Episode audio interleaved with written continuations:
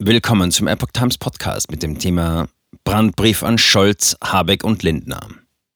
Dr. Fleischmann, wir werden angegriffen von unserer eigenen Regierung. Ein Artikel von Maurice Vorgang vom 30. Mai 2023. Ein weiterer Brandbrief erreicht die Bundesregierung. Dr. Bernd Fleischmann kritisiert vor allem die Energiepolitik der Ampel. Dabei hinterfragt er auch den Regierungsauftrag der Entscheidungsträger. Zitat Danke, Herr Scholz, Herr Habeck und Herr Lindner.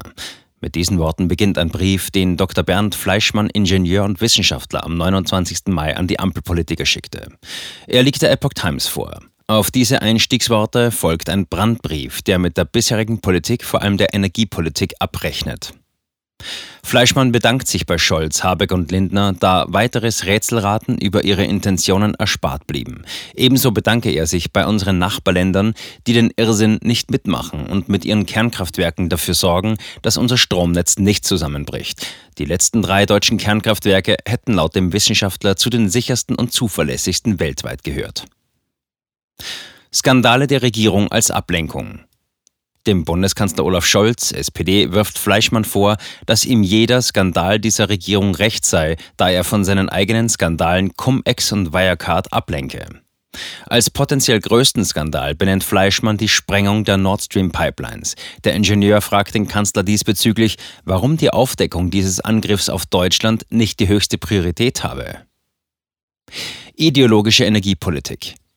Besonders deutlich kritisiert Fleischmann den Vizekanzler Robert Habeck, Grüne. Dieser verkündet die Klimakatastrophe und schalte gleichzeitig die umweltfreundlichsten Kraftwerke, also bestehende Kernkraftwerke, ab, die eine sichere und kostengünstige Stromversorgung darstellten. Dabei habe Habeck die ökosozialistische Ideologie über das Wohl Deutschlands gestellt. Habeck gestehe somit Deutschland nicht das zu, was er der Ukraine zugesteht, den Weiterbetrieb gebauter Kernkraftwerke. Zudem hinterfragte Fleischmann sowohl die Kompetenz von Habeck als auch vom Greichen-Clan und spielte auf die Vetternwirtschaft im Energieministerium an. Die Bundesregierung plant, Deutschlands Energieversorgung in der Zukunft weitestgehend mit Windrädern und Solaranlagen zu sichern. Fleischmann bezeichnete dieses Vorhaben der Regierung als eine Kombination von ideologischer Borniertheit und Dyskalkulie. Beim Kohleausstieg, den die Regierung in den kommenden Jahren umsetzen will, schwinge die Hoffnung mit, dass Polen und Frankreich bis dahin genug Kohle- und Kernkraftwerke gebaut haben, um Deutschland zu versorgen. Fleischmann. Lindner stand nicht zu seinem Wort. Einen Absatz widmet der Ingenieur auch Finanzminister Christian Lindner, FDP. Dieser habe mit der Unterstützung dieser Planloswirtschaft klargemacht, dass er lieber schlecht regiert als gar nicht. Mit seinem Festhalten an einem Regierungsamt handele Lindner nicht nach der für die FDP typischen liberalen Politik und erfülle auch nicht seinen Amtseid. Der Wissenschaftler kritisiert, dass Lindner nicht zu seiner einstigen Aussage, Zitat, mir wäre lieber, wir hätten weiter die Reserve von drei klimaneutralen bestehenden Kernkraftwerken stand.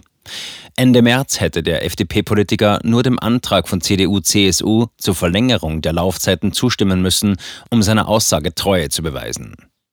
Dennoch will Fleischmann, der auch Vorsitzender des Bayerischen Landesverbands der CSU-nahen Werteunion ist, die Unionsparteien nicht in Schutz nehmen. Stattdessen sehe er den Atomausstieg als einer der vielen großen Fehler von Angela Merkel an.